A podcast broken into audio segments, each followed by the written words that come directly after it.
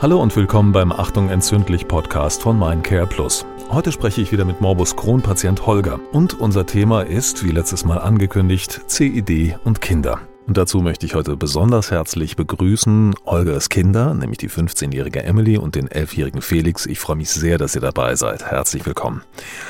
Holger, wie erzähle ich meinen Kindern von der Erkrankung? Wie hast du es gemacht? Ah, das ist ein Thema, was, was gar nicht so leicht ist, weil es ähm, viel mit Emotionen auch zu tun hat.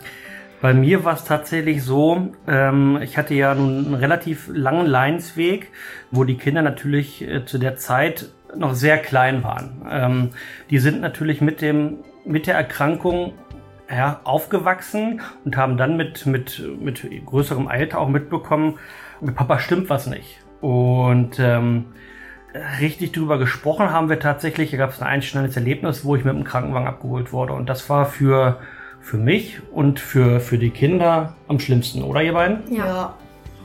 Ja, das ist dann ein Schockmoment, ne? Und da wünscht man sich eigentlich, man hätte es schon vorbereitet, aber wie willst du das machen, ne? man muss ja auch Bilder finden quasi für die Kinder, die oft äh, medizinisch wenig vorgebildet verstehen können sollen, was passiert denn da? Na, und ähm, wie, wie kann ich denen die Angst vor der Krankheit nehmen? Hast du da Bilder gefunden, mit denen du erklären konntest, was gerade mit dir los ist? Genau, wir haben uns dann zusammengesetzt, haben uns im Internet erkundigt, was, was ist Morbus Crohn und ähm, was kommt da überhaupt auf uns auch zu das natürlich ähm, kindgerecht zu erklären, ist, ist gar nicht so leicht. Ne? Und ähm, wir haben es dann meistens immer genannt, so ein, wie so ein kleines Monster im Bauch. Ne? Mhm. Ja, das hat den Kindern halt auch geholfen. Papa hat, Papas Monster hat irgendwie wieder Bauchschmerzen verursacht und ähm, ja, das, das hat den Kindern dann auch, äh, wir hatten, Oma hat dann so einen, so einen Seelentröster gekauft, wo man dann ähm, ja immer so seine Sorgen reingepackt hat. Den habt ihr heute noch, oder? Ja. Ja. Und war das, wie war das für euch? War das äh, schwierig, ähm, äh, mit der Erkrankung so umzugehen? Wie, wie, hast, wie hast du dich gefühlt, Emily?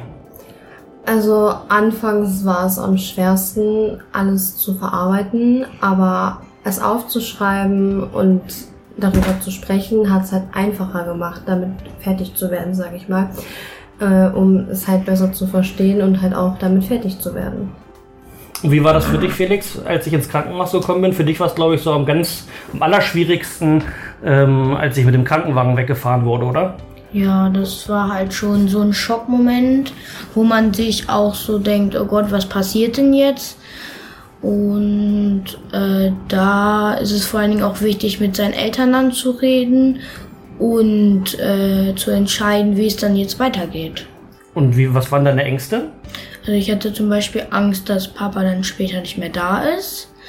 Ähm, aber wenn man vor allen Dingen, wie meine Schwester auch gesagt hat, ähm, die Sorgen aufzuschreiben und in das kleine Monster reinzupacken, fand ich, ist es äh, erleichternd und vor allen Dingen ist es auch sehr wichtig, mit seinen Eltern darüber zu reden, damit man halt nicht mehr so übertrieben viele Sorgen hatte. Genau, das war unser Weg eigentlich im, Umgang mit der Erkrankung, als die Kinder kleiner waren. Heute redet man ja deutlich offener und ähm, ja auch, auch über das Thema inhaltlich mehr. So, weil die ist natürlich größer da kann man natürlich auch besser drüber sprechen.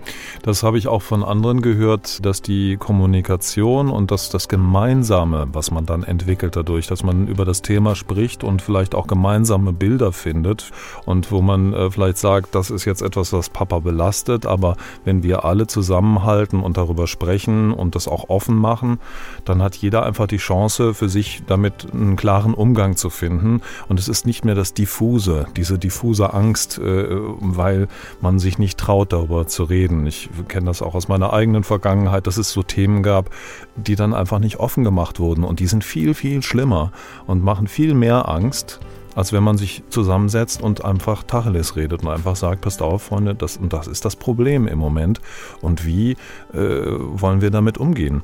Wie kann ich euch helfen? Wie könnt ihr mir helfen? Und äh, wenn das nächste Mal was passiert, ist äh, einfach schon viel klarer, warum das passiert und äh, wie man damit umgehen kann. Genau. Ja, dann bedanke ich mich ganz herzlich für das tolle offene Gespräch, auch dass ihr was gesagt habt, Felix und äh, Emily. Das finde ich auch super. Wir beschäftigen uns auch im nächsten Podcast mit dem Thema CED und Kinder. Und zwar geht es dann darum, wie wir im Alltag mit CED umgehen können. Schaltet gerne wieder rein.